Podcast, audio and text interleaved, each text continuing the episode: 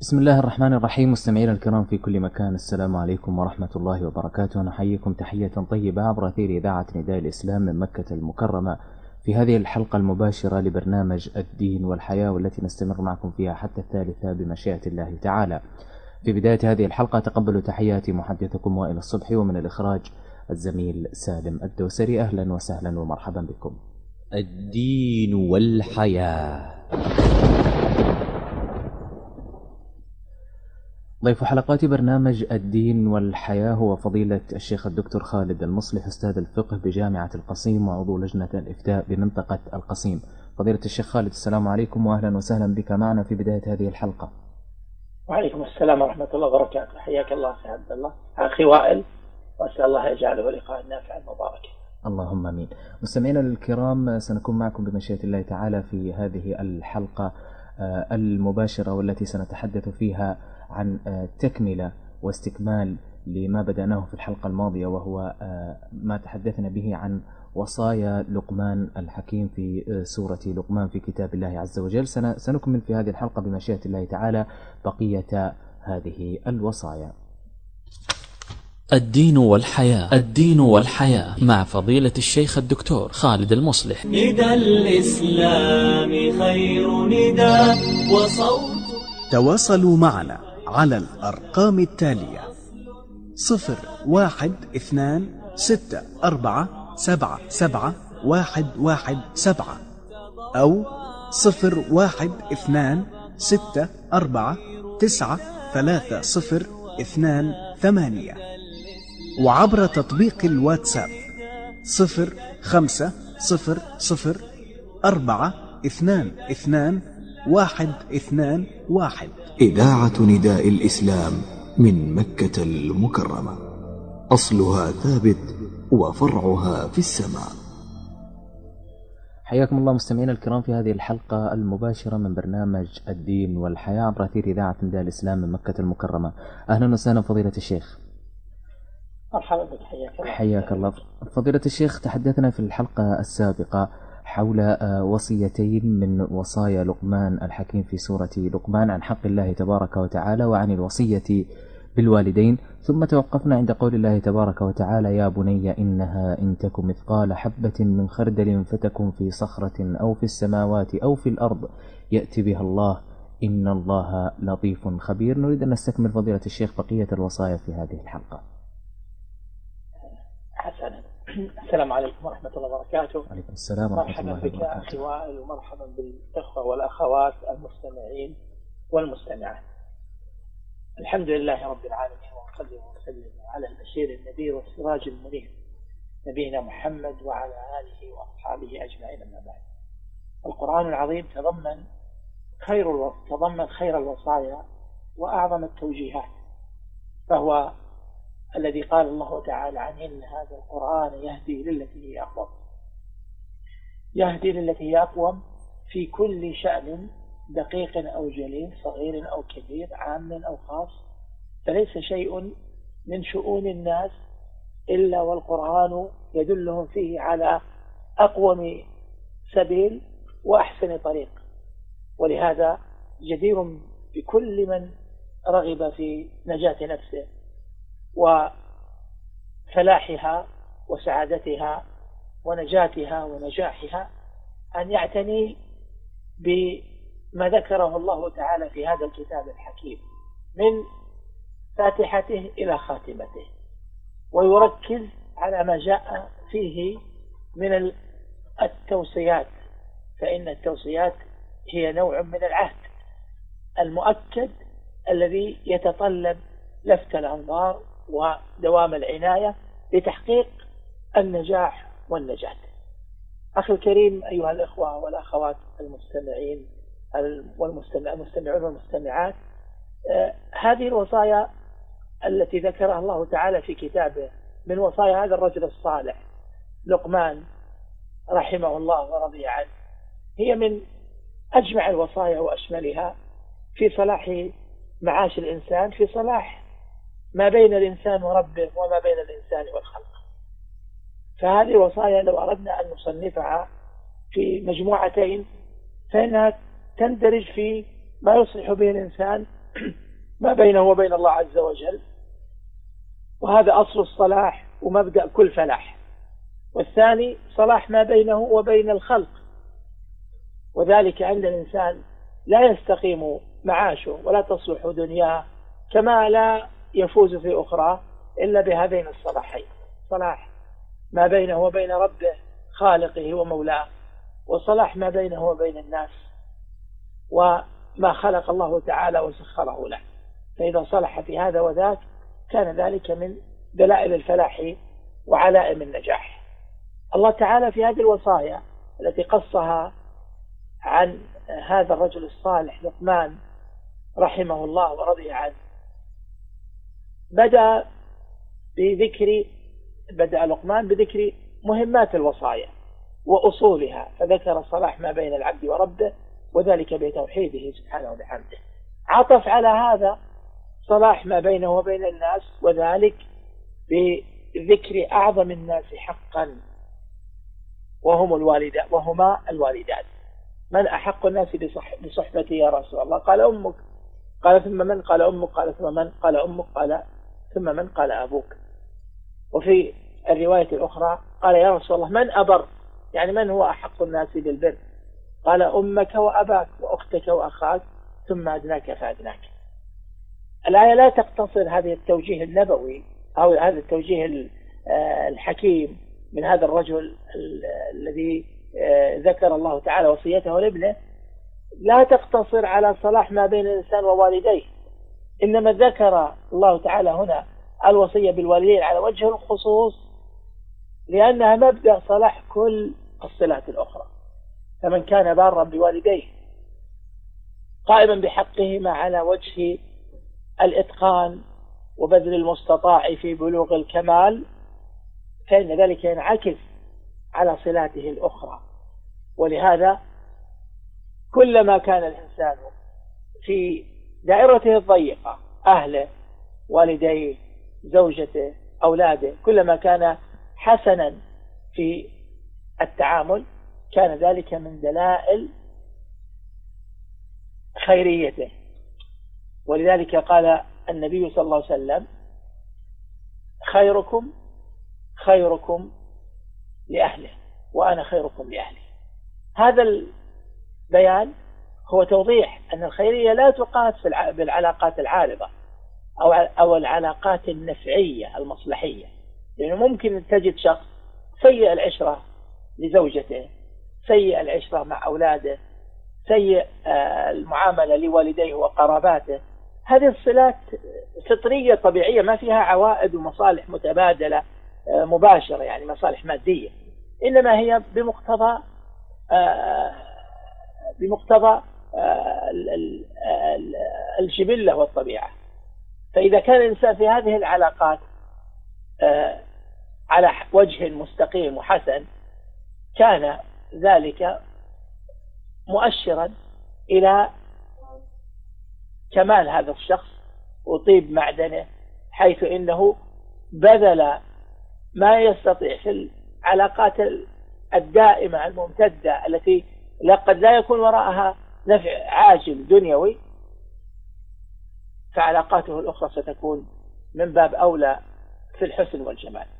لهذا يقاس الإنسان في صلاحه وحسنه ليس بالنظر إلى آه، إلى آه، إلى علاقاته العارضة وصلاته المؤقتة في رحلة أو في وظيفة آه، أو في معاملة. إنما في علاقته الممتدة مع والديه ومع أولاده ومع زوجته على وجه الخصوص وما, وما أشبه ذلك من الصلات الدائمة الممتدة. بعد أن ذكر الله تعالى هاتين الوصيتين ذكر الضمانة التي تحقق استمرارية صلاح الإنسان في علاقاته بالآخرين. الآخرون الناس عموما يعني آه، في في في في أدائهم ما عليهم من الحقوق. آه، يشحون كثيرا. كما قال الله تعالى إن الإنسان لربه لكنود فإذا كان جحود أي يجحد نعمه ولا يقر حقه ويقصر فيما يجب عليه من حقوق ربه. هذا إذا كان في صلة الإنسان مع ربه الذي هو أعظم أعظم من أحسن إليه. بل كل إحسان يصل إليه إنما هو من قبله سبحانه وبحمده. فإذا كان هذا مع ربه فكيف مع الناس؟ الناس آه، جبلوا في أصل طبيعتهم على الكنود والجحود؟ يفوز أقوام بالتهذيب وإقامة الأخلاق على الجادة. قد أفلح من زكاها وقد خاب من دساها. آه، قد أفلح من تزكى. آه، هذا بذل يخرج الإنسان من هذا المحيط آه، الذي يمنعه من بذل الحقوق والقيام بها. مما يعينه على ذلك أن يكون في معاملته للخلق معاملا الخالق. لأنه عندما تنتظر من الناس مقابل على ما تقدمه من إحسان إليهم فسيطول انتظارك وستتعب وسيكون هذا موجبا للتقصير في كثير من حقوق الخلق. لأنه الناس في كثير من الأحيان يشحون ولا يبذلون ما عليه ما, لا ما عليهم من حقوق. إنما نظرهم دائما في حق الحق الذي لهم. ولا آه، ينظرون في الحقوق التي آه، عليهم. هذا هو الغالب. نحن نتكلم عن غالب آه، حال الناس أنهم في فيما فيما يتعلق بالحقوق ينظرون إلى ما لهم وقد يغفلون عما عليهم. وقد نبه النبي صلى الله عليه وسلم إلى ضرورة العناية ببذل الحق لصاحب الحق دون انتظار آه، للمقابل. دون انتظار للمردود الذي يأتي من قبل من قبل الآخرين. ولذلك في معاملة ولاة الأمر قال النبي صلى الله عليه وسلم سلوا الله الذي لكم أدوا الذي عليكم وسلوا الله الذي لكم. فلم يجعل بذل الحقوق لولاة الأمر وهذا نموذج من الحقوق مربوطا بكون الإنسان يستوفي حقه. بل هو مأمور ببذل الحق الذي عليه وفيما يتعلق بالحق الذي له لن يضيع. فإن الله تعالى قد تكفل بأن يحفظ حق الإنسان. حتى إن ذهب عنه في في هذه الدنيا فإنه لن فإنه لن يذهب عنه في الآخرة. بل سيجد ذلك موفورا عند الله عز وجل الدقيق منه والجليل فلا بد من بذل الحق قال صلى الله عليه وسلم ستكون أثرة وأمور تنكرونها. قالوا يا رسول الله فما تأمرنا؟ قال تؤدون الحق الذي عليكم. وتسألون الله الذي له هذه القاعدة ينبغي أن يربي الإنسان نفسه عليها في ما يتعلق بحقوق الآخرين. لا تنتظر أن يصل إليك حقك كاملا أن يصل إليك حقك كاملا حتى تبذل الحق الذي عليك. بادر بالذي عليك وسل الله الذي لك. وسييسر الله تعالى ما لك. يا رسول الله فما تأمرنا؟ قال تؤدون الحق الذي عليكم وتسألون الله الذي لكم. وبهذا تستقيم الأمور وتصلح. فأنت ستحاسب عما عليك ولن تحاسب عما على غيرك.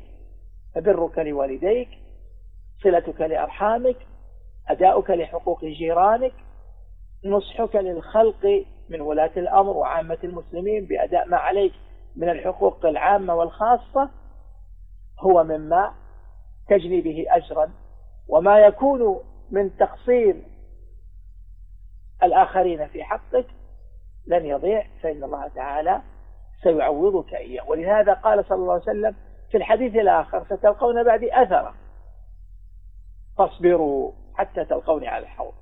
فأمر بالصبر وندب إلى احتساب الأجر في الآخرة وأنه لن يضيع ذلك عند الله عز وجل. ولهذا من المهم أن يعامل الإنسان الخلق منطلقا في كونه يعامل الخالق. ومما يفتح للإنسان هذا الباب أن يستشعر رقابة الله له. فإنه من استشعر إحصاء الله لعمله ورقابة الله تعالى له كان ذلك من دواعي إقباله على بذل الحق والقيام بكل صالحة. لهذا كانت وصية لقمان لابنه بعد أن أوصاه بما أوصاه به من حق الله وحق آه، وحق والديه انتقل إلى تذكيره بأن قيامه بذلك الحق أو تقصيره فيه هو في إحصاء الله عز وجل. فإنه لن يضيع. بل الله عز وجل مطلع على ذلك عالم به لا يضيع منه دقيق ولا جليل صغير ولا كبير. قال الله تعالى يا بني يا قال الله تعالى في ذكر وصية لقمان لابنه يا بني إنها إن تكن مثقال حبة من خردل.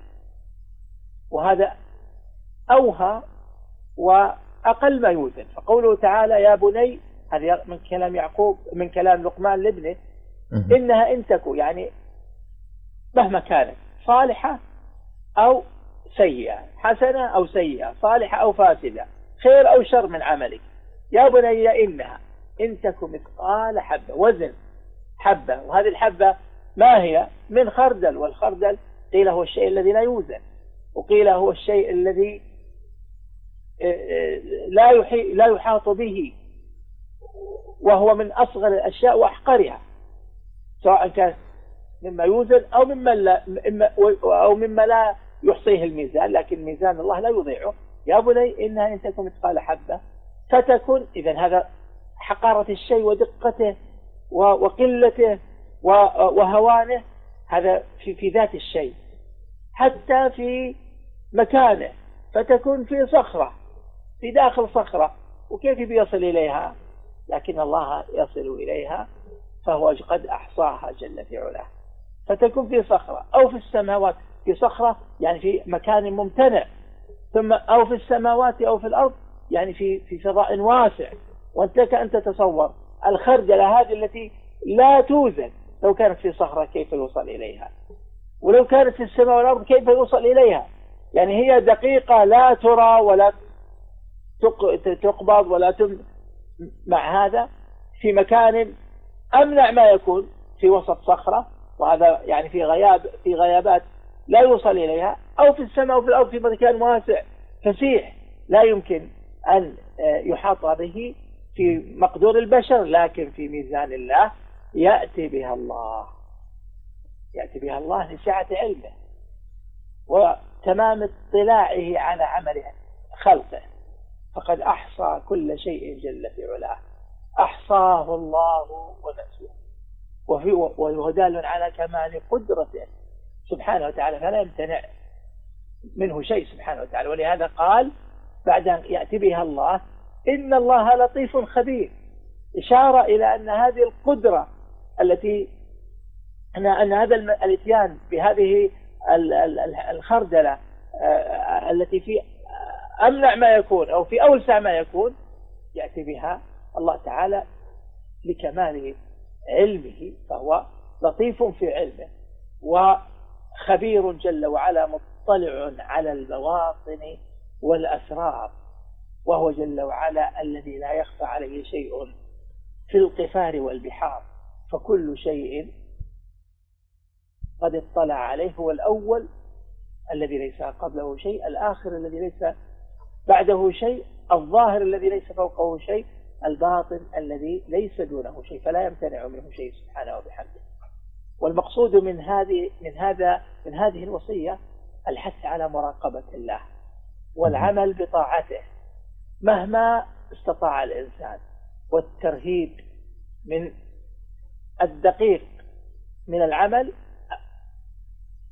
القبيح والرديء الآية تضمنت الحث على الدقيق والجليل من الحسنات كما حذرت من القليل والدقيق من السيئات.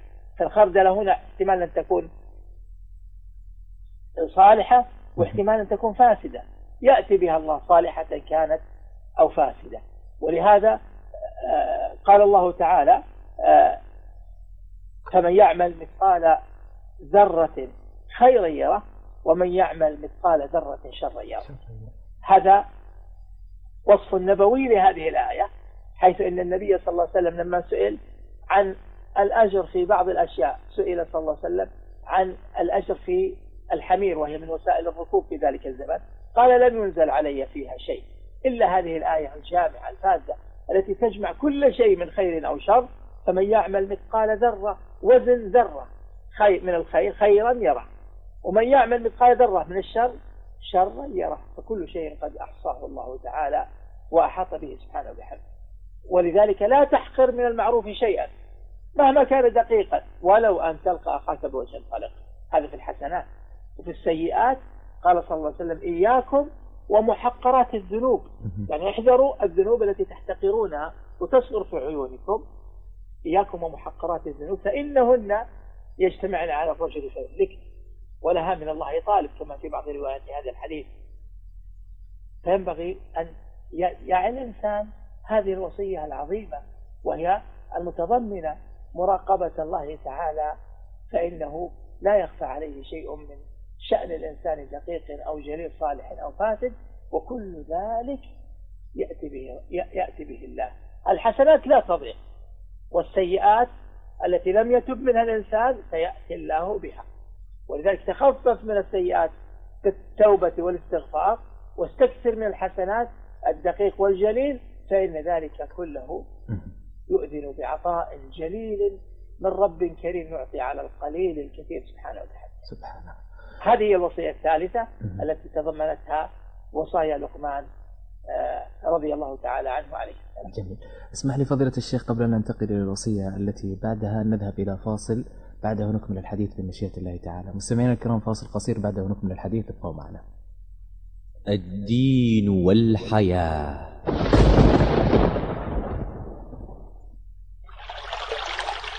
ألا إن أولياء الله لا خوف عليهم ولا هم يحزنون. الذين آمنوا وكانوا يتقون البشرى في الحياة الدنيا وفي الآخرة. لا تبديل لكلمات الله ذلك هو الفوز العظيم.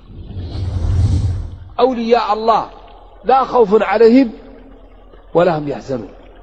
لكن ولاية الله لا تنال إلا بماذا؟ بالطاعة بالمجاهدة. والذين جاهدوا فينا لنهدينهم. جاهدوا فينا. الجهد السمع.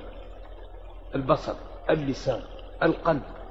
إذا جاهدت الطاعة نمى الإيمان في قلبك فأصبحت من عباد الله الصالحين فقل ما تريد والله يعطيكه. أي شيء تريد يعطيك الله ادعوني أستجب لكم. وقال ربكم ادعوني أستجب لكم. الله لا يخلف الميعاد. وقال ربكم ادعوني أستجب لكم. وقال ربكم ادعوني أستجب لكم إن الذين يستكبرون عن عبادتي سيدخلون جهنم داخرين. إذا حري بنا أن نجتهد ونطيع ربنا ونفهم كتاب ربنا وندعو العالم الآن العالم في خطر. الكرة الأرضية كثير من أهلها إن لم نتحرك يدخلون النار. هؤلاء يمكن يلببوننا يوم القيامة. يقولون يا ربنا إن المسلمين حالوا بيننا وبين الإسلام. فما كانوا يعملون به ولا كانوا يتمثلونه. فكنا نظن أن هذا الدين دين فاسد لعدم عمل أهله به. فالله الله لا نجعل الناس لا تفهم الإسلام بأخلاقنا. لا نحول بين الناس وبين فهم الإسلام. لأن الإسلام يدعو لكل فضيلة. لا تظلم لا تكذب لا تسرق لا تزني لا ترابي تصدق انفق أصلح ذات البين افعلوا الخير لعلكم تفلحون. مجمع الفضيلة. فإذا قرأ القارئ في هذا الدين قال ما أجمل هذا الدين وما أحسنه وما أنجعه لحل مشاكل أهل الأرض. فإذا نظر إلى المسلمين ما لا يجد يجد الرشوة. يجد الربا يجد الفرقة يجد عدم المحبة بين المسلمين. إذا يقول لو كان الدين حق لاتبعه أهله. قال تعالى ربنا لا تجعلنا فتنة للذين كفروا. ربنا لا تجعلنا فتنة للذين كفروا. واغفر لنا ربنا إنك أنت العزيز الحكيم. إذاعة نداء الإسلام. من مكة المكرمة. أصلها ثابت وفرعها في السماء. الدين والحياة. أهلا وسهلا بكم مستمعينا الكرام مجددا في هذه الحلقة المباشرة من برنامج الدين والحياة عبر اثير إذاعة نداء الإسلام من مكة المكرمة. نرحب بكم ونجدد الترحيب بضيفنا الكريم الشيخ الدكتور خالد المصلح. أهلا وسهلا شيخ خالد. مرحبا بك حياك الله. أهلا وسهلا بك وبالأخوة والأخوات. المستمعين والمستمعات. حياك الله. اسمح لي فضيلة الشيخ قبل أن نكمل الحديث نأخذ اتصالين من آه، الإخوة آه، الكرام. معنا الأخ خالد المطيري من سيدني من أستراليا. حياك الله يا خالد. أهلا وسهلا. الشيخ خالد الصالح. خالد حياك الله. السلام عليكم الشيخ. وعليكم السلام ورحمة الله وبركاته. مرحبا. آه، أسأل الله التوفيق يا شيخ ويثبتنا على الحق بإذن الله. آمين آه، شيخ عندي سؤال. آه، أنا صار لي خلاف مع صديق وبعد الخلاف حاولت إني أصلح الأمر برسائل وهو ما ما استجاب ولا لقيت منه رد. وحاولت إني أكلم صديق له هو رفض. هل علي أنا هل يعني اسمي شامل علي يا شيخ؟ أو العمل الصالح غير مشمول لكن اللي بمعنى الحديث إنه لا يتم أيام الاثنين لا يتم عرض أعمال صح إلا متخاصمين. طيب. وما هي نصيحتك يا شيخ؟ طيب. طيب يا خالد. تسمع الإجابة إن شاء الله. شكرا جزيلا. شكرا. آه، أيضا معنا على الهاتف الأخ أبو عبد المجيد من تبوك. حياك الله يا أبو عبد المجيد. أهلا وسهلا. السلام عليكم ورحمة الله وبركاته. وعليكم السلام ورحمة الله وبركاته. حياك الله. كيف الحال أخي وائل بارك الله فيك. حياك الله. تفضل. عندي ثلاث أسئلة سريعة لو طيب. ممكن. طيب تفضل تفضل. آه كيف الحال يا شيخ خالد؟ عساك بخير إن شاء الله. هذا السؤال الأول الحمد لله بخير. السؤال الأول كيف يستعيد العبد حلاوة الإيمان ولذة العبادة؟ السؤال الثاني ما, ما هي علامات محبة الله للعبد يقينا تاما لا شك فيه؟ السؤال الثالث هل الأنس والانشراح بالذكر من دلائل المحبة؟ وهل يمكن أن يشعر العبد بذكر الله له جل وعلا؟ لأنه يقول في كتابه العزيز فاذكروني أذكركم. وفي الحديث القدسي ومن ذكرني في نفسي ذكرته في نفسي. ومن ذكرني في ملأ ذكرته في ملأ خير, خير منهم. والله يعطيك العافية وبارك الله في جهودك وجهود جميع العاملين وشكرا. وياك حياك الله يا أبو المجيد. العفو. فضيلة الشيخ آه، نجيب على الأسئلة ونكمل الوصايا ومن ثم إذا تبقى وقت نجيب عليها. لا نكمل وننزل طيب طيب إن شاء الله. طيب فضيلة الشيخ توقفنا عند عند الآية الكريمة آه، يا بني أقم الصلاة وأمر بالمعروف وانهى عن المنكر واصبر على ما أصابك إن ذلك من عزم الأمور. هذه الوصية تحملت يعني عدة آه، وصايا عظيمة. نتوقف عندها قليلا فضيلة الشيخ.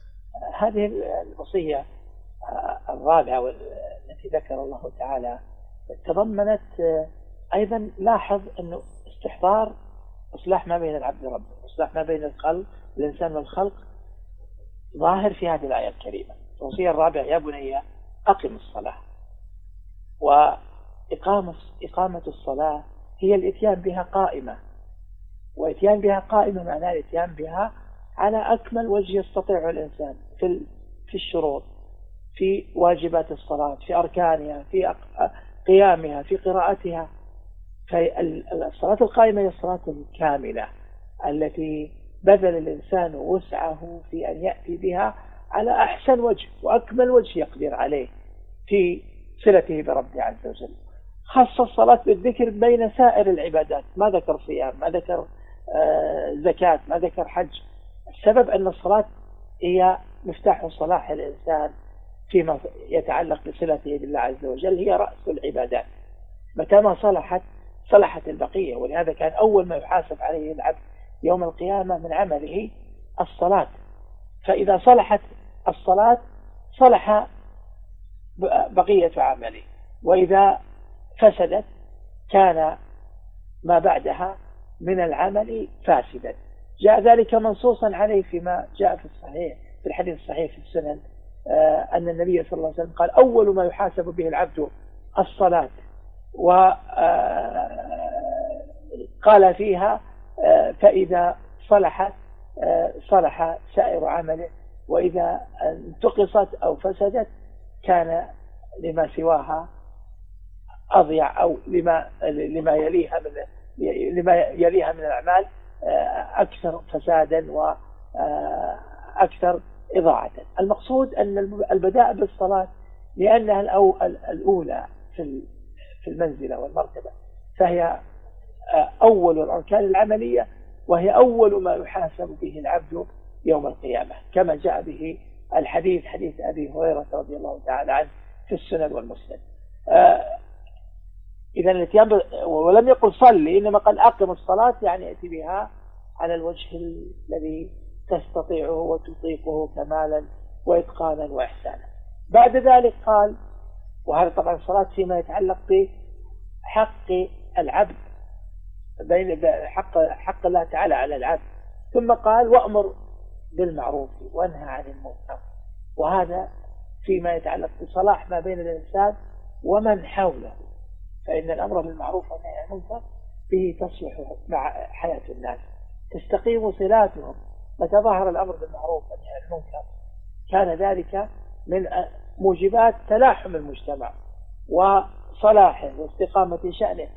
ولذلك جعل الله عز وجل الأمر بالمعروف والنهي عن المنكر من أبرز خصائص آه، أهل الإيمان. كنتم خير أمة أخرجت للناس تأمرون بالمعروف وتنهون عن المنكر وتؤمنون بالله. والمعروف هو كل ما أمرت به الشريعة. والمنكر هو كل ما نهت عنه الشريعة. ويشمل المعروف أيضا كل ما يصلح به حال الناس في معاشهم ومعادهم والمنكر يشمل كل ما آه، يعثر به معاش الناس وتتعكس به حياتهم. لما أمره بما أمره من الأعمال الجليلة التي فيها صلاح ما بين العبد وبين ربه وصلاح ما بين العبد والناس قال الله تعالى واصبر على ما أصابك.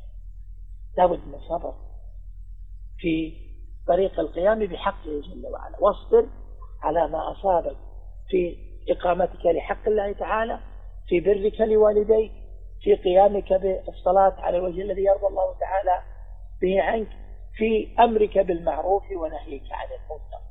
فإن الإنسان إذا اشتغل بهذه الأمور يتطرق إليه نوع من الأذى يتطرق إليه نوع مما يكره لا يقابل ذلك إلا بالصبر.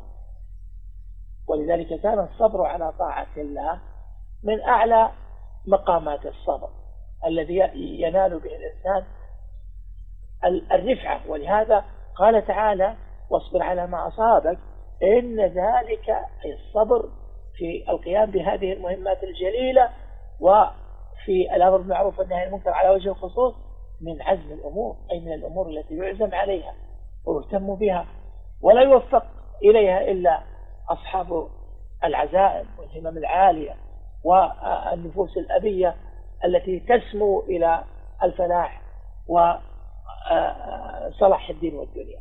قال تعالى ولا تصعد خدك لله. هذه الوصية السابعة أو السادسة. قال لا تصعد خدك للناس هذا في معاملة الخلق. يعني قيامك بهذه المهام والعبادات والطاعات يلقي في نفسك تواضعا. صلاح الإنسان ليس موجبا للارتفاع والعلو على الخلق. ولهذا نبه إلى ضرورة العناية بثمرة هذه الأعمال الصالحة وهو التواضع وعدم العلو على الخلق والترفع عليهم وذكر سمة من سمات العلو على الخلق والتكبر وهي تصعير الخد. قال ولا تصعر خدك للناس. أي لا تمل فتصرفه إلى الجهة الأخرى تكبرا وعلوا. وأيضا فسر بالعبوس والتقطيب وعدم البشاشة. وهذا قد يصيب بعض النفوس التي تشتغل بالطاعة أنه يعني الاشتغال بالطاعة قد يرى لنفسه منزلة ومكانة يرتفع بها على الناس. وهذا من من الجهل البين العظيم الذي يزينه الشيطان في نفوس بعض الناس فيورطه فيما قد يكون سببا آه، آه، لهلاكه. واذكر في هذا المقام قصة ذلك الرجل الذي كان له صاحب يغشى السيئات ويقع في الخطايا وهو على طاعة وإحسان. فكان كلما رأى ذلك آه، أمره ونهاه أمره بالخير ونهاه عما كان عليه من شر. فمرة من المرات آه، رآه على سيئة فقال ذلك الرجل والله لا يغفر الله لفلان. تفوه بهذه الكلمة وهو أنه حلف على الله أنه لا يغفر لا يغفر لفلان لما يرى من كثرة وقوعه في السيئات وهو يعرف من نفسه الصلاح والاستقامة. قال الله تعالى من ذا الذي يتألى علي يعني من ذا الذي يحلف علي ألا أغفر لفلان. من ذا الذي يتألى علي ألا أغفر لفلان؟ فإني قد غفرت لفلان وأحبطت عملك. حبوط العمل لم يكن فقط لأجل هذه الكلمة. إنما التألي الذي نتج الذي حصل من هذا الرجل وصدر منه هو ثمرة ما في النفس من علو وكبر ورؤية لعمله حيث ظن أنه قد بلغ منزلة يدخل من يشاء في مغفرة الله ويخرج من يشاء في عن مغفرة الله. فقال الله تعالى من ذا الذي يتألى علي؟ ألا أغفر لفلان؟ فإني قد غفرت لفلان وأحبطت عمله فمهما وفقت إليه من صلاح في نفسك في خاص أو عام ظاهر أو باطن احذر أن يدب إلى قلبك توهم العلو على الخلق. فإن الله تعالى إنما رفع إنما وفق وفقك للطاعة لتصلح وتتواضع من تواضع لله رفعه فإياك أن تطلب سموا وعلوا يكون ذلك موبقا لعملك وموقعا لك في فيما لا لا تحمد عقباه. ولهذا قال ولا تمشي في الأرض مرحا. وصيتان تتعلقان بالمعاملة الخاصة والمعاملة العامة. المعاملة الخاصة لا تصعر خدك للناس مهما كان. ومهما رأيت منه من قصور أو تقصير. ولا تمشي في الأرض مرحا. لا تعجب بنفسك وتختال آه، وتختال بها وتسمو على الناس. إن الله لا يحب كل مختال فخور. مختال في نفسه وهيئته وتعاظمه. فخور بعمله فخور بما كان منه. بل الله يحب المتواضعين. ولذلك قال واقصد في مشيك. أتى بنقيض ما تقدم. اقصد في مشيك أي يكون متواضعا مستكينا. لا مشي البطر والتكبر ولا مشي التماوت والضعف والهوان بل المشي المستقيم الذي يوصلك إلى غايتك دون أذية للخلق لا ظاهرة ولا باطنة. وقد يكون مع الإنسان ما من من الحديث ما يعلو به صوته أمر الله تعالى بغض الصوت واغضب من صوتك لأن علو الصوت أحيانا يعني نوع من ال ال ال قد يكون الباعث له أو الموقع الإنسان فيه التكبر على الخلق أو سوء الأدب معه حتى لم يكن تكبرا. فإن الصوت العالي الذي يدخل على الإنسان الناس الإزعاج أو الفزع هو مما يخالف ما أمر الله تعالى به في قوله واغضب من صوتك. هذا فيما أوصى به يعني لقمان لابنه واغضب من صوتك تأدب في حديثك مع الناس. وغض الصوت ليس فقط خفضه فهذا هو المسموع لكن أيضا مضمونه أن ينتقل الإنسان من الكلمات أطيب الكلام. وأعذبه ما استطاع. قال الله تعالى وقولوا للناس حسنا. وهذا في في القول آه، وابتداء الكلام.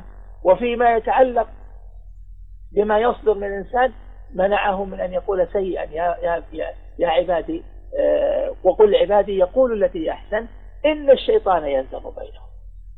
فيمتنع الإنسان عن كل سيئة من القول لأن الشيطان بالمرصاد ينفخ في هذه الكلمات يضخمها يوجد الفرقة بين الناس بسبب كلمة قد يكون صدرت من الإنسان لاهيا أو ساهيا أو مازحا أو ما إلى ذلك لكن الشيطان بالمرصاد عدو مبين ما من شأن إلا ويحضره ليصيب فيه ما يصيب من من أذية الخلق وصدهم عن سبيل الله. واغضض من صوتك إن أنكر الأصوات لصوت الحمير أي أفضعها وأبشعها. وأداها للأسماع صوت الحمير فلو كان في رفع الصوت البليغ فائدة ومصلحة لما اختص به هذا الحيوان الذي هو مضرب المثل في البلادة والوضاعة والنسول هذه وصايا أوصى لقمان بها ابنه. ذكرها الله حكاية عن لقمان وهي في الحقيقة وصية من الله لنا أن نأخذ بها. فإن ذكرها في القرآن ليس مجرد لمتعة القصص والإخبار بل للانتفاع بما تضمنته من أمهات الحكم. وأصول المكارم في معاملة الخلق لربهم جل وعلا وفي معاملة الخلق آه، لمن يعاملونه من الناس. وكل وصية ذكر فيها ما يدعو إلى فعلها إن كانت أمرا فبيان فضيلة ذلك وإن كانت تركا نهيا وهذا يدل على ما في هذه الوصايا من الخير العظيم والفضل الكبير. فينبغي أن نحرص على امتثالها وعلى التحلي بها وعلى أن تكون حاضرة في معاملتنا لله عز وجل في معاملتنا للخلق ويمكن أن نجمل هذه الوصايا بما يلي أنها تضمنت الأمر بالتوحيد والنهي عن الشرك أمرت ببر الوالدين وهو أمر أيضا بسائر الصلات التي بأداء سائر الحقوق لأصحاب الصلات أمرت بمراقبة الله عز وجل واستحضار حقه جل وعلا في آه، السر والإعلان وأمرت بإقامة الصلاة التي هي أصل صلاح ما بين العبد وربه ومفتاح الرشد والهداية فالصلاة صلة ونور وهداية وبر ولا حياة للقلب إلا بها. أمرت بالأمر بالمعروف والنهي عن المنكر بما في ذلك من إصلاح المجتمع. ووقايته الأخطار وإصلاح النفس والذرية وأول من ينبغي أن يؤمر بالمعروف عن المنكر هم ذووك وأقرب الناس إليه. ومن من من من, من زوجة وولد يا أيها الذين آمنوا قوا أنفسكم وأهليكم نارا وقودها الناس والحجارة. أمرت هذه الوصايا بحسن السير والبعد عن الكبر والعلو على الخلق وما إلى ذلك من آه، سائر ما أوصت به آه، من الوصايا الجليلة في الأخلاق الفاضلة. جميل.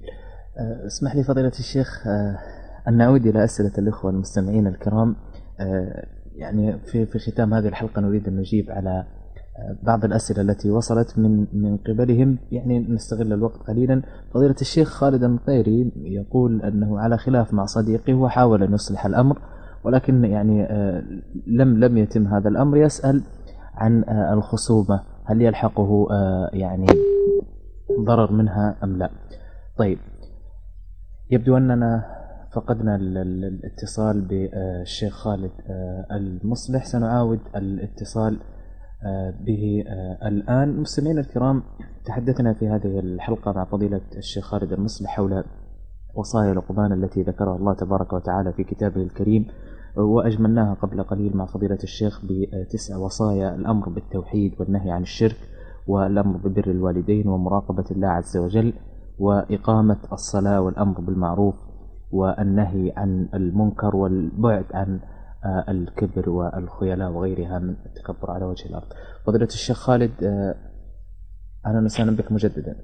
مرحبا وسهلا حياك الله آه، كنا قد توقفنا عند أسئلة المستمعين الكرام وسؤال الأخ خالد المطيري حول خلافه مع صديق ويسأل هل يلحقه شيء من من هذا أم لا لأنه حاول الإصلاح وما استطاع. لا على كل حال يعني أخونا وفقه الله يقول إني بذلت جهدي في الإصلاح لكن امتنع الآخر وبذله في الإصلاح يعني كان من طريق الرسائل. آه، عن أبي أيوب الأنصاري أن النبي صلى الله عليه وسلم قال لا يحل لرجل أن يهجر أخاه فوق ثلاث يلتقيان فيعرض هذا ويعرض هذا. قال وخيرهما الذي يبدأ بالسلام. مبادرتك في وصل أخيك بالإرسال هو دلالة خير. وقد قال النبي صلى الله عليه وسلم وخيرهما الذي يبدأ بالسلام. كون يعرض هذا آه، تقصير منه وأنا أوصيك بمزيد بذل جهد للإصلاح. لأنه أحيانا الرسائل قد لا توصل المضمون الذي يزيل ما في النفوس من أسباب الضيق فاذا كان زميلك يمكن الاتصال به هاتفيا إذا كان بعيد عنك أو ملاقاته مباشرة. فهذا أطيب في تحقيق ال...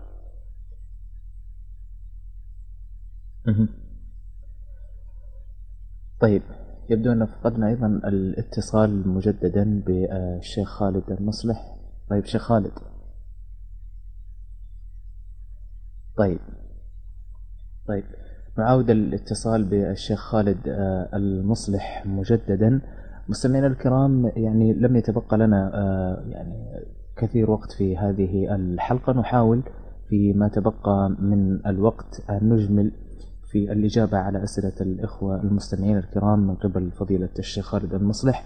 تحدثنا في هذه الحلقة مستمعين الكرام حول ما تبقى من وصايا لقمان الحكيم في كتاب الله عز وجل وهي تسعة وصايا تدارسناها على مدى آه، حلقتين كاملتين. عاد الشيخ خالد مجددا حياك الله أهلا وسهلا شيخ. حياكم الله مرحبا بك الله يحفظك. حياك الله. طيب شيخ خالد ما أدري انقطع الاتصال تكمل ما لا معك اسمعك يا أخي. طيب ما أدري اذا إذا انتهى آه، إذا انتهى الرد على أوصيت أخي بأن يرسل الأخ ما استطاع إلى ذلك السبيل. إذا تعذر ولم يتمكن من التواصل معه اكتفى بالإرسال وإن شاء الله إنه على خير. خيرهما الذي يبدأ بالسلام. إن شاء الله. آه، فضيلة الشيخ في في دقيقة لو تكرمت آه، أبو عبد المجيد من تبوك يسأل يعني سأل عدة أسئلة لكن نأخذ هل هل يشعر المسلم بلذة الأنس والانشراح عندما يذكر الله تبارك وتعالى؟ لأن الله عز وجل يقول من ذكرني في ملأ ذكرته في ملأ خير منه. هل يستشعر المسلم هذا الشيء حسيا؟ أن الله عز وجل يفيض على عباده من رحماته ومن انشراح الصدر ما هو آه، ثمرة لذكره جل وعلا وهو أثر ذكر الله تعالى للعبد.